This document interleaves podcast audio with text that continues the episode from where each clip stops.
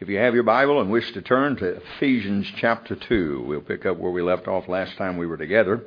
And we were talking about and preaching on the subject of the downside of salvation. We believe there is a downside, and I believe the Bible teaches a downside.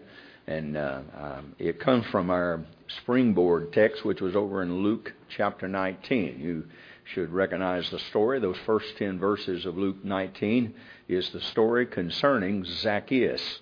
And um, the Bible indicates that Zacchaeus was uh, looking for the Lord Jesus Christ. And as uh, we preached uh, a few weeks ago, I believe that Zacchaeus was interested in seeing the Lord because um, Matthew, in his gospel, whose name is Levi, had made a meal, uh, had a feast, as it were, and he invited the publicans to uh, to that feast. And I believe that Zacchaeus was invited to that feast and did not go. And then he heard that the Lord Jesus was going to pass through Jericho. And I believe that Zacchaeus said, Hey, I'm going to see this guy because I'm confident that the testimony of Levi got around. That is, Levi was a publican. He was a he was a hated publican. And what happened was when he met the Lord, uh, he turned his life over to the Lord Jesus Christ. He followed him and trusted him. And I believe that word got to Zacchaeus. What in the world could change a publican's heart?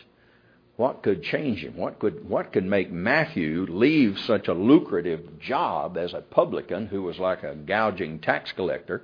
And uh, how could we? How in the world could this change this guy's life? So when Christ was coming through Jericho, I believe that Zacchaeus wanted to see him.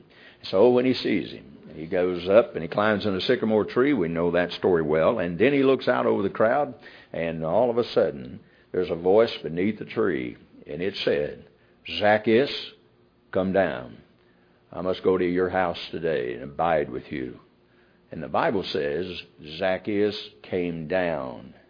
And every commentary I have in my office says that's the point of salvation. That's the point where he really did one, listen to what he was told by the Lord, and two, responded to it. That basically is salvation. When you hear the Word of God and you've been spoken to uh, by the Lord, convicted of your sin, and you come to that point where you see yourself as God sees you, there's a surrender in that and there's a humility in that. I call it the downside of salvation. I also say to you, there are some people who profess to know Christ who never came down. Uh, they've never seen themselves the way the Bible describes them as being. And until you see yourself the way God sees you, you'll never see the Lord for who He is. And that's the difference.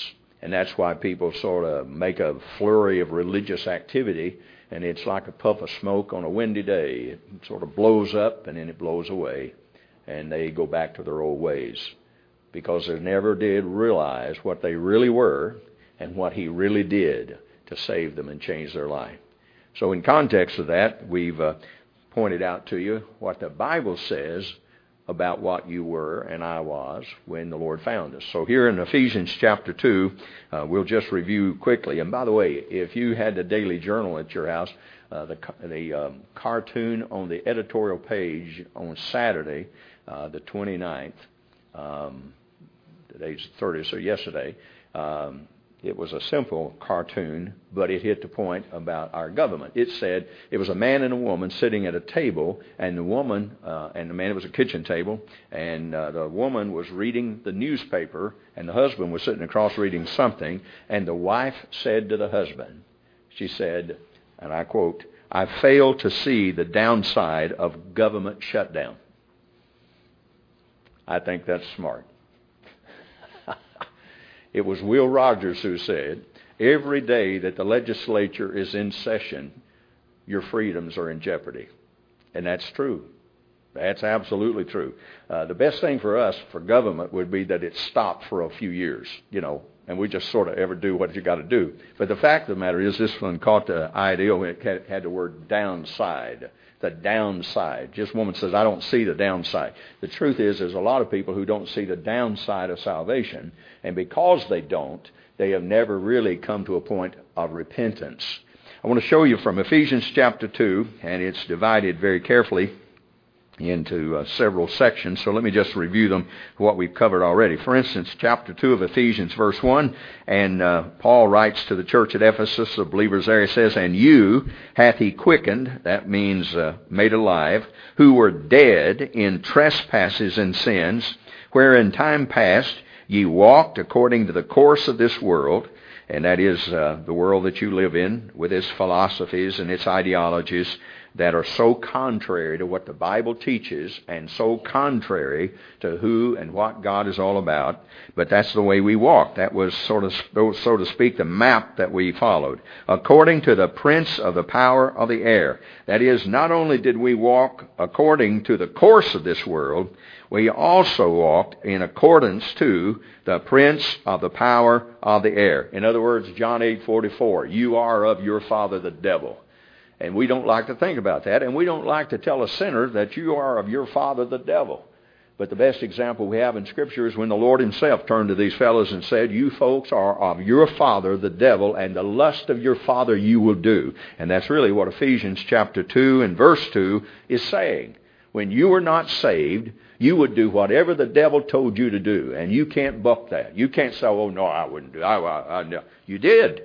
That's what you did. You loved your sin, you enjoyed your sin, and only and only then did when the Holy Spirit spoke, convicted you of it, did you see yourself as a sinner and turn from it in repentance and trust the Lord Jesus Christ as Savior. And if you did, then you know the pit from which you were hewn.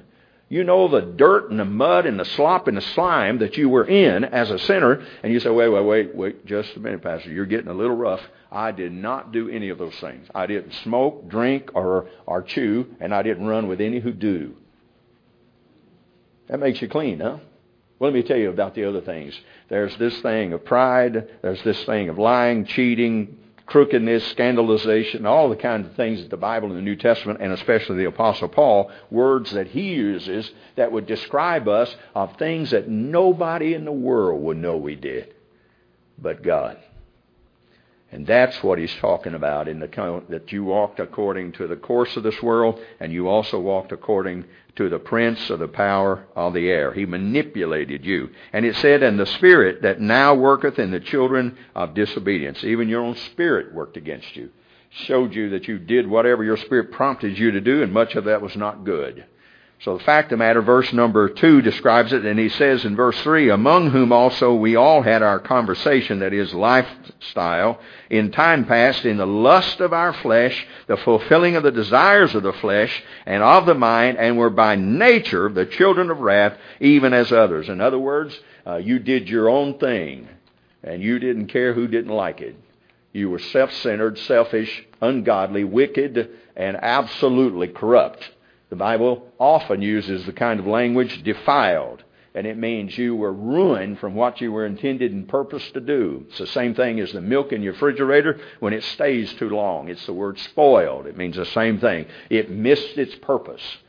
And as long as you were in sin, you missed your purpose. God had a purpose for a purpose and plan for your life, and you missed it.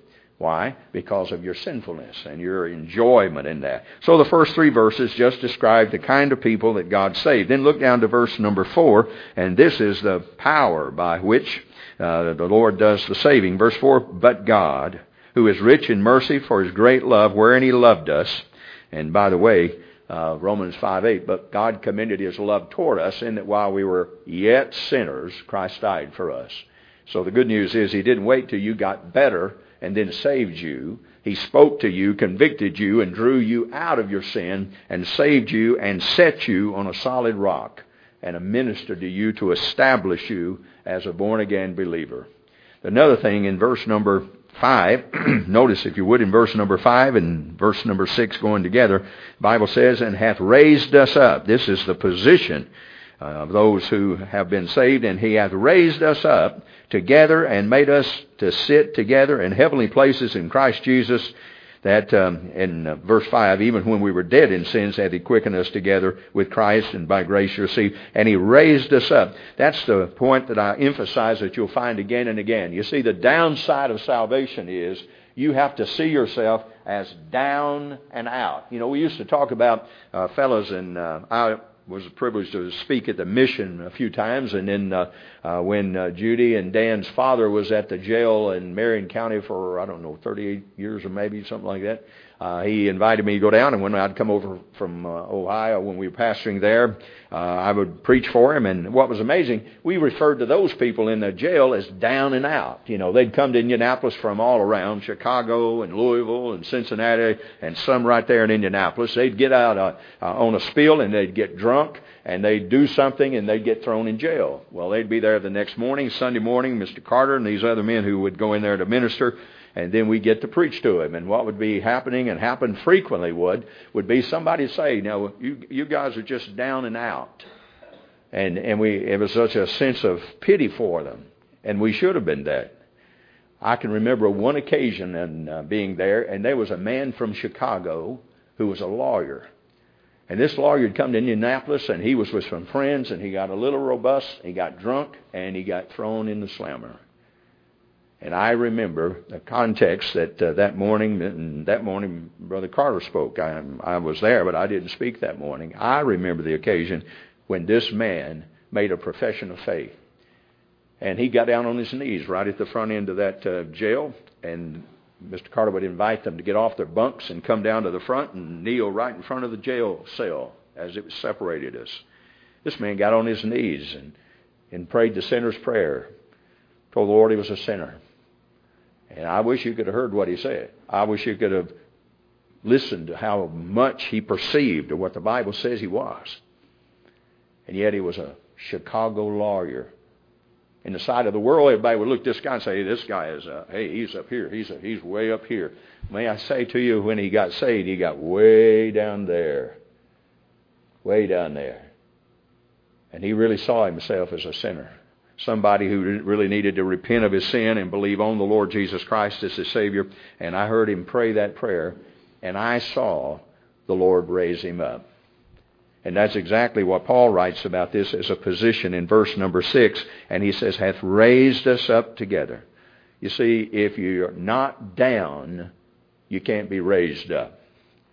And until somebody sees themselves and is described by the Bible, not by their opinion and not by our society, because our society won't let anybody think poorly of themselves. Isn't that amazing? And God says, I can't think rightly toward you until you do. But our society wants to speak well of every man. I mean, let, us don't call a man a drunk. Let's just call him a little bit, let's say he overdid it, you know. We change so many words, you know. They're not dead, they're deceased. They're not mean, they're just rambunctious. Now look, you can change all the language in the world and you can uh, you can make everything look better, but God sees the heart. And when God looks down, he wants a man to say, I see my heart. I see what I am. I know what I am, and I'm not worthy of the least of your mercies. Have mercy on me and save me for your own sake. And that's when a man, woman, boy, or girl gets real salvation. As long as they see themselves as up and respectable and honorable and noble and important, you won't see salvation. Because just like Zacchaeus, you got to get down. And there's no surprise in the scripture about the number of times the Bible talks about people falling down when they either saw an angel or saw the Lord or heard God speak. They got down. You don't stand up in God's presence and you don't, you know, tell God how good you are and how smart you are and how wise you are and how, how much He'll be valued by what you contribute to Him. You just remind yourself you can't contribute to betterment of God one iota. Not a bit. Also important here is not only what he says in 5 and 6, but look what he does say in verse number 7. It says the purpose for which God saved us. He says that in the ages to come, he, not us, he might show the exceeding riches of his grace in his kindness toward himself. What it says? No, it said toward us. It gives him the privilege of boasting about the salvation that he's brought to us when we find ourselves down and He raises us up in salvation, and sets us on a solid rock, then it becomes a matter that in the ages to come, it gives him the privilege of speaking of, to boast about what he did to save you and me. You see, if you really get saved, you give God a cause to boast. And that's what the verse is saying. Verse 7 That in the ages to come, he, that's the Lord, might show the exceeding riches of his grace in his kindness toward us through Christ Jesus. In effect, we're a, a trophy of his. Uh, we didn't do anything to save ourselves. We were down and out. And in chapter 2, verse 1, 2, and 3 tells us how bad it was, and he saved us. So in the ages to come, it's his privilege to brag about it. Just tell about people. Here, here, here's what I did for these people. And tell the Father, this is one of mine. I saved this person, this man, this woman, this boy, this girl. This is the position to which we're raised, and this is the purpose for which we have been saved. Note also in verse number 8 and 9, the Bible says, For by grace are you saved. This is the plan by which God saved us. It is by grace that you're saved through faith, and that's not of yourselves. It's a gift of God. Not of works, lest any man should boast. So we know for sure and understand fully that everything about salvation is of the Lord. Grace is the source in this passage, faith is the means, and salvation is the results. Now we got all that distance the last time we were together, and then we come to verse 10, and uh, this is an important verse because verse 10, uh, talking about these people uh, who come to faith in the Lord Jesus Christ, Paul writes, For we are his workmanship, created in Christ Jesus unto good works, which God hath before ordained that we should walk in them. Uh, listen carefully to this, and it is important. A salvation that does not produce good works is just as contrary to the Word of God as a salvation that's produced by works. Let me read it to you again. A salvation that does not produce good works is just as contrary to the Word of God as a salvation that is said to produce good works is. And I say to you that if we don't produce good works, then we're no different than the guy over here who says you can be saved by good works. That's wrong. But it's just as wrong to say you can be saved and not do them. Because this verse says, verse number 10, For we are his workmanship. All of him and verse 10 continues by saying, created in Christ Jesus unto good works. That's why we were saved. We were saved to bring glory to God, and we do that by working for Him, serving Him. We're His workmanship. He created us. He saved us. He's changed us. And His purpose was is to make us to be servants who are productive and profitable and fruitful for His glory. So the fact is that uh, you and I are, as believers, supposed to be people who produce good works. That's His plan, and that's what His intent was. Back, uh, uh, back to a passage of Scripture we talked about uh, Zacchaeus coming down, and uh, we've discussed that before, that that uh, phrase brings on the thoughts about Genesis chapter 3. Every believer, every believer, uh, no exception, every believer who has uh, been saved by the grace of God, which makes them a believer, every believer, therefore, ought to understand fully, completely, and totally as possible the story in Genesis chapter 3 of the fall or downfall of man. If you don't understand Genesis chapter 3, you'd be casting question on whether or not you understand why you need to be saved in the first place. And yet there are people who don't understand Genesis chapter 3. So they look at it and just think of it as a historical account of a man and his wife, and a woman got some bad advice and, and picked up an apple off of a tree and ate it and turned to her husband, let him eat it, and, and no big deal. Uh, but it was a big deal. It changed everything. And after that, every person born on planet Earth would be classified as a sinner, whether they realize it or not. So tonight, Franklin, Indiana, there are people walking the streets and being in the restaurants downtown and uh, in the shopping center, the Walmart, and everywhere else around here who have no clue that if they die where they are, when they are, and as they are, they'll go to hell itself. they have no perception of that. They think what the world has begun to teach and teach faithfully. Everybody's going to heaven when they die.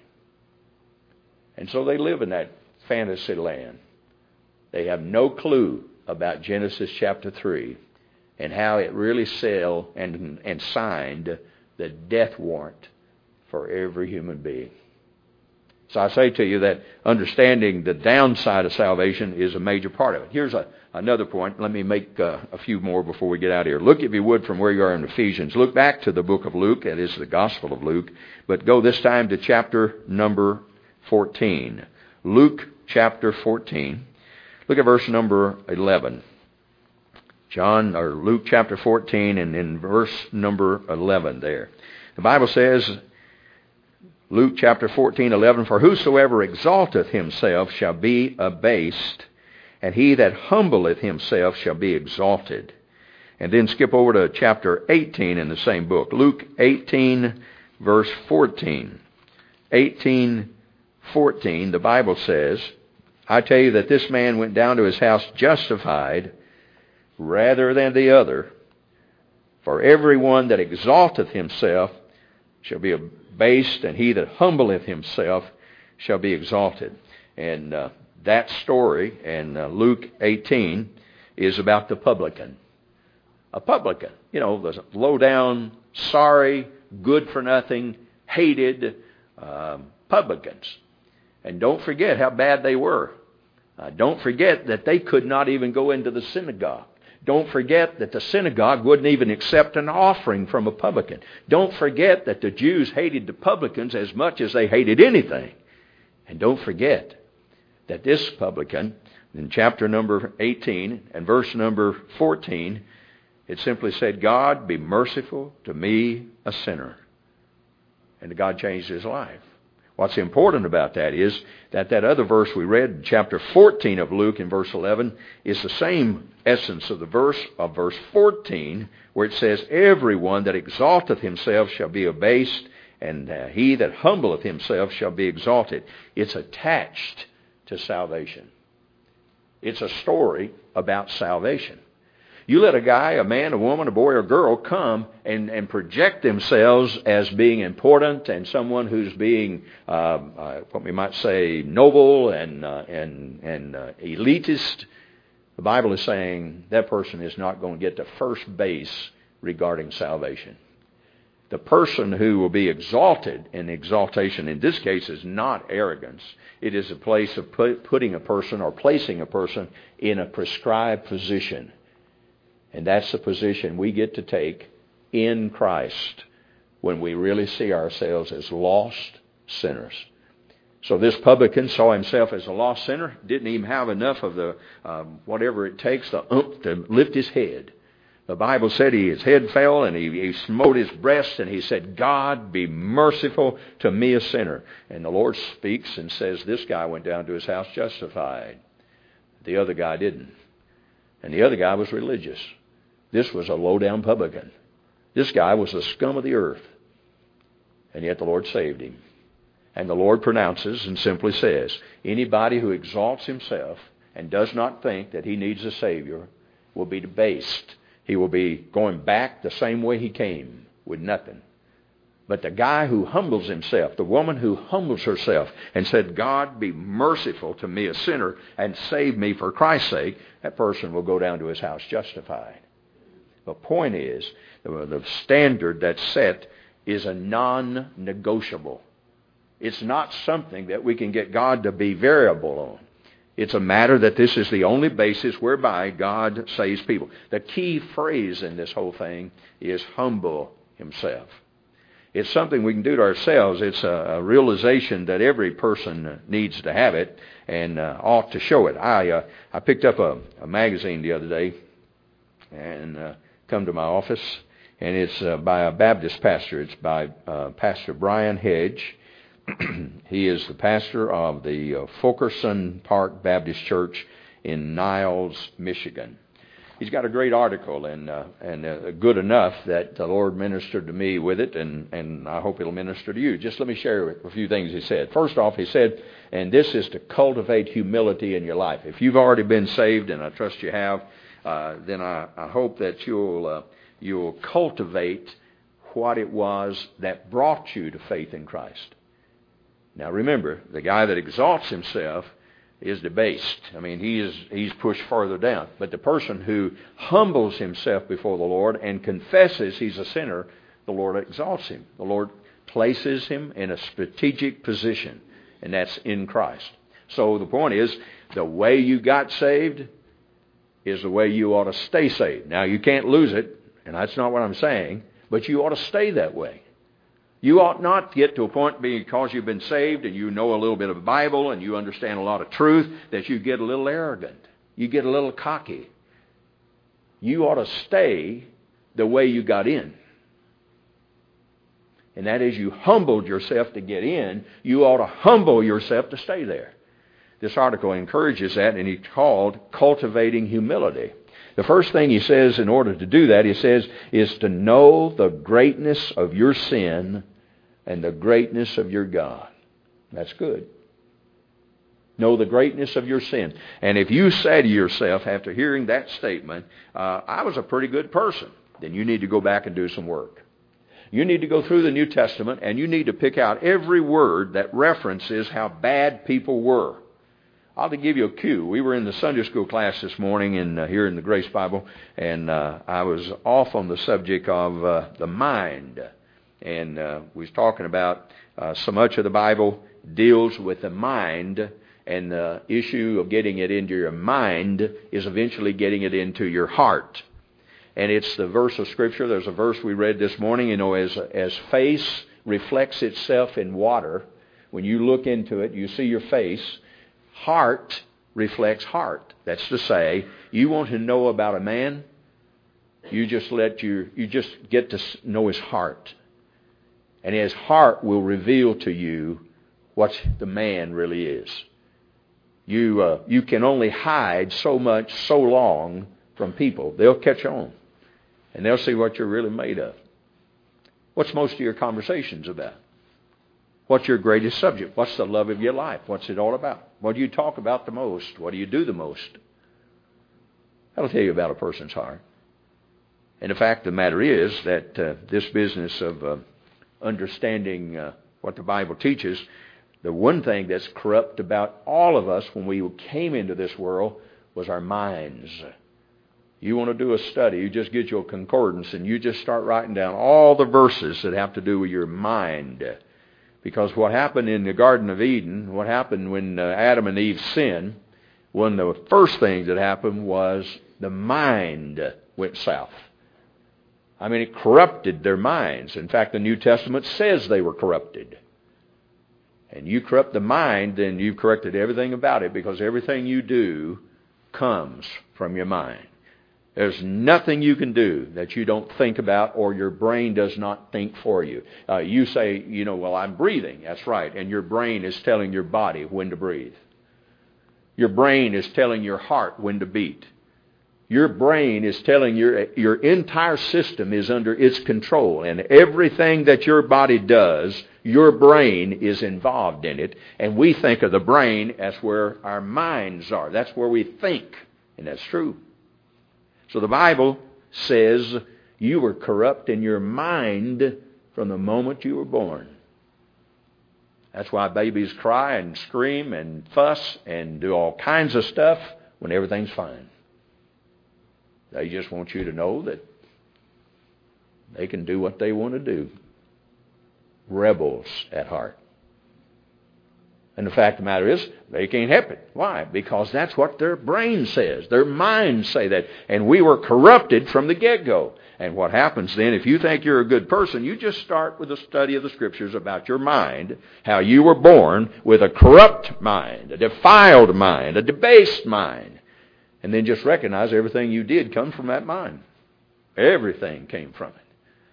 That's why a guy can think that he can go out and get drunk and feel good about it and go to bed and get up the next day maybe sicker than a dog and stumbles around, can't think what happened, doesn't remember a thing, but he thinks he had a good time. Why? because he's been deceived by his brain. His brain deceives him. And I said it this morning and I repeat it. Anybody who's deceived will eventually disobey. Deception leads, leads to disobedience. Always has and always will. And our brains deceive us, trick us. That's why people can go into a desert thirsty and look out there and see a big lake of water. They call it a mirage. It's the brain saying, that's what you want. That's what I'm going to show you. There was a program on television not long ago, and I don't remember. Um, I think it was called The Brain Game. If anybody saw it, then you might understand it. It had some unbelievable things on it. And if you'd see it, you'd swear it couldn't happen. What it was doing is showing you that your brain can trick you more times than you think. I mean, it can deceive you. You can swear that there are four blocks on this stage or four blocks on this stable. And then they step back and you realize there aren't four, there's two. How did you see four? And they show you how you see four. They show you how you'll see things that you never dreamed. You, you think you see them, and because you're thinking that way, they tell you what you see. You see it. Well, the devil wants you to see something that's not real. He tells you it's real, and we believe him.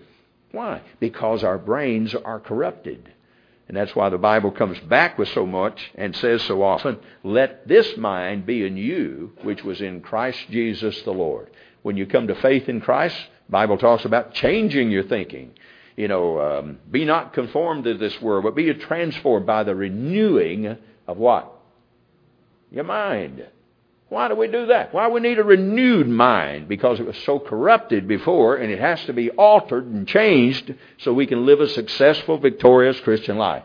So the fact of the matter is this guy's right on track with saying uh, you need to know the greatness of your sin and the greatness of your God in order to continue the journey to be humble. He says there are two things we need to humble us. First, let us consider God in His greatness, His glory, His holiness, His power, His majesty, and His authority. And then let us consider ourselves in our mean, abject, and sinful condition. True humility results from seeing the truth about God and about ourselves.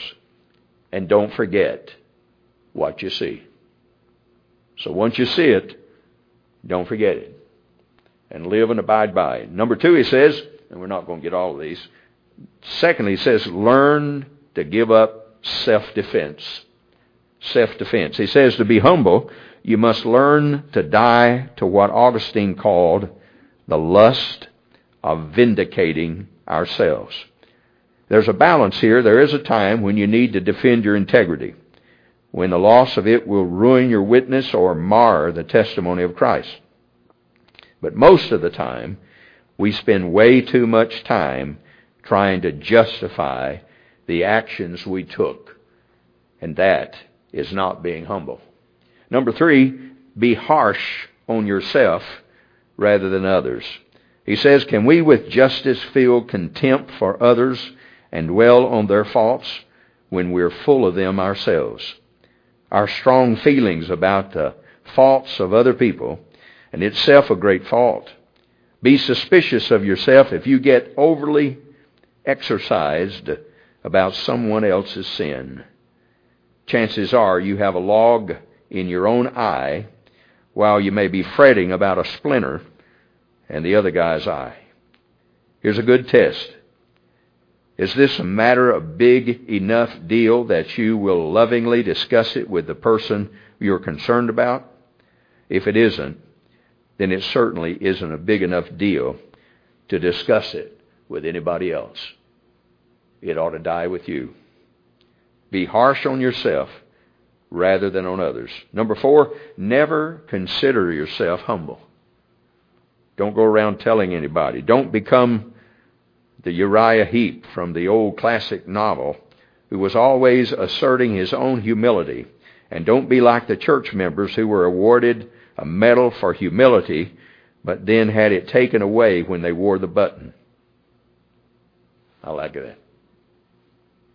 If you're given a button for humility and you wear it and it gets taken away, well, you get the idea. Don't, don't wear the button. Don't say the word. A humble person will never presume to tell anybody else that he is humble because it doesn't know that. Humble people don't necessarily know they're humble. They ought to be pursuing it, and they ought to cultivate it, but it's not one of those things you arrive at one day and say, Oh, I am humble. That's not how it works. Humility is a thing that sort of climbs up on you for all the bending and bowing of your heart to the will of the Father and the knowing of His Word and the Spirit's work in your heart. You number five, he says, practice humility in the little things you do. Andrew Murray wrote this. He said, the insignificance of daily life are the test of eternity because they prove what spirit really possesses us. It is in our most unguarded moments that we really show and see what we are. To know how the humble man behaves, you must follow him in the common course of a daily life. What does this mean practically? Give in to your mate the next time the two of you disagree. Don't get angry the next time someone cuts you off in traffic.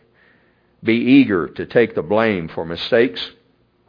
Quickly seek reconciliation with other people when there's an offense given. And number six, forget yourself. This is really what you should be uh, aiming at. Fight for humility. To be really unconscious of yourself at all. This is especially relevant when it comes to your motives. Do you do the things you do for the Lord or for the applause of men? C.S. Lewis said that the relationship between self-regard and the need for approval of others is like an itch, an itch that needs to be scratched. As long as we have the itch of self-regard, we shall want the pleasure of self-approval.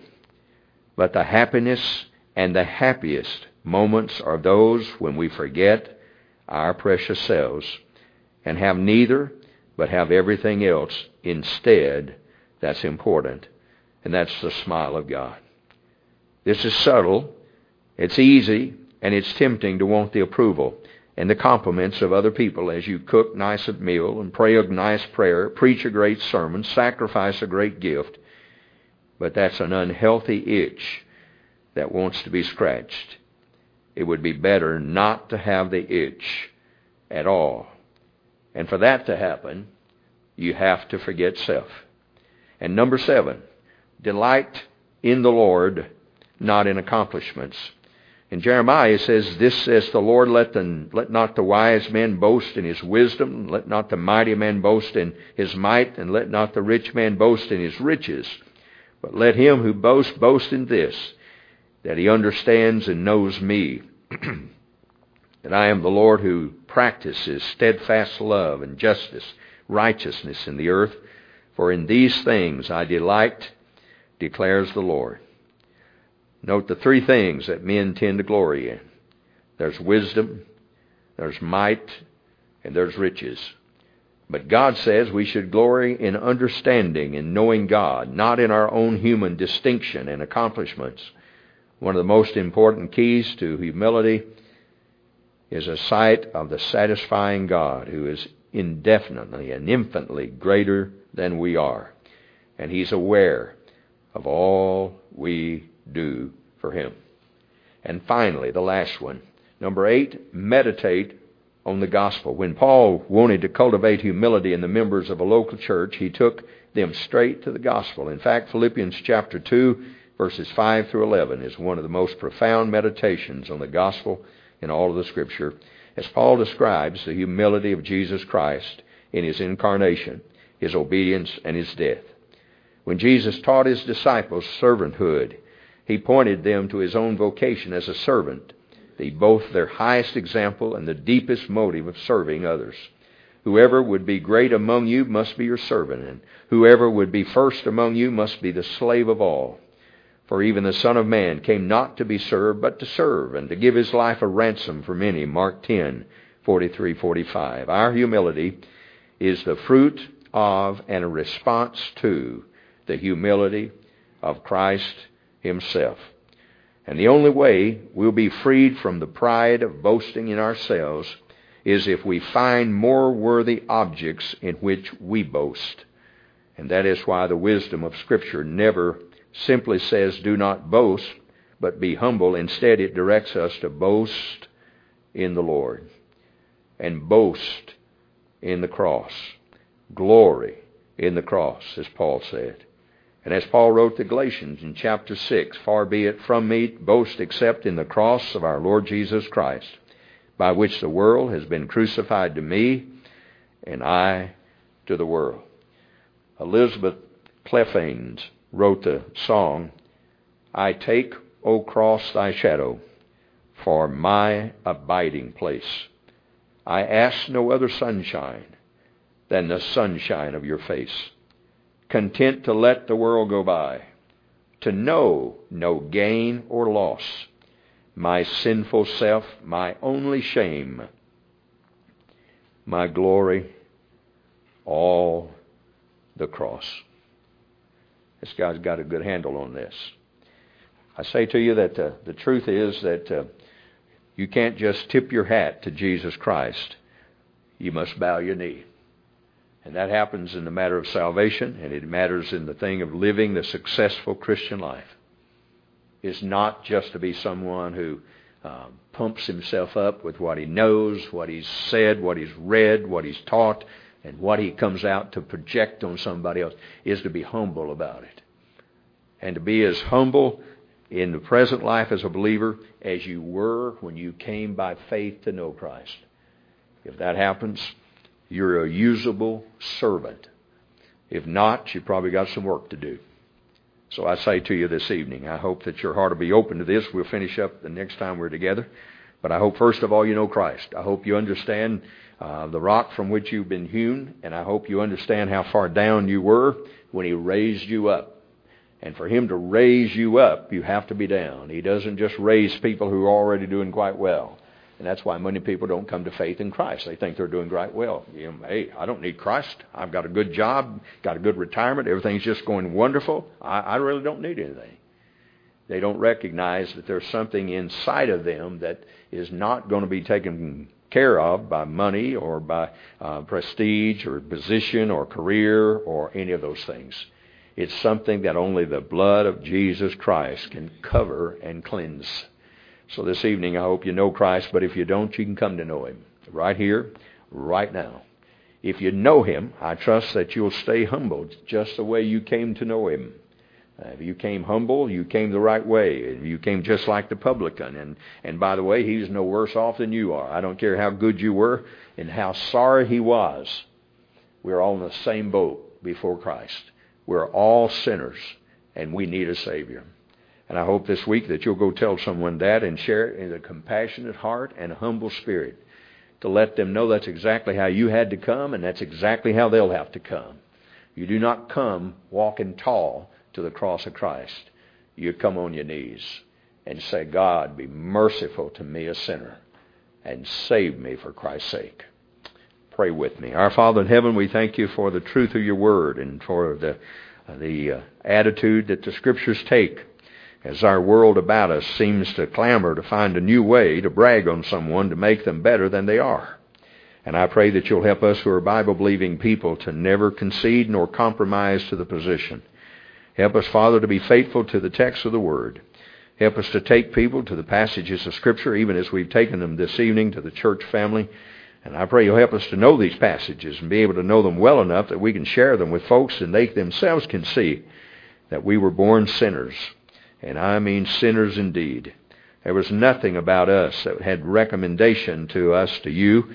And Father, I pray this evening that we might really recognize and understand that fully and completely. And I trust that it will be a matter for all of us here, even who've been saved by the grace of God and indeed did come in a humble way I pray that we might remain humble and we might cultivate a humility about us and our whole spirit might be different as we come in touch with others about us who need to know Christ, that we would remind them that uh, we had to come the same way and we had to bow to the same depth and we had to get down in order to get up and have Christ raise us up by His mercy and grace.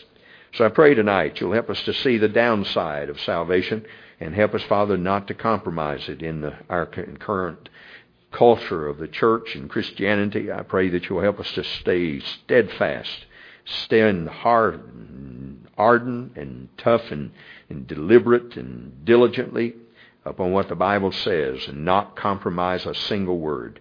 So I pray you'll help us to be faithful to you and to the Word. Help us to bear the truth to those who will hear. And Father, I pray you'll have mercy upon them as you did on the publican in Luke. And I pray you'll save them for Christ's sake. Now speak to our hearts here as we get ready to leave this service. And Father, if there's someone here who does not know Christ and does not see themselves, as is recorded here in Ephesians 2, I pray that you'll speak and convict and draw them by your Spirit to yourself. And I pray for the believers here that you'll help them to stay in a humble mode, uh, the same mode in which they came to faith in Christ. They'll remain that way, even as they read the Word on a daily basis, even as they pray, Father, even as they attend church, as they worship, as they witness. I pray there will be this keen sense of humility about them, and people about them will recognize it. And may we know that uh, we're your followers by the expression of humility that shows be about us. Bless the word, and may it bring forth fruit to your glory. In Christ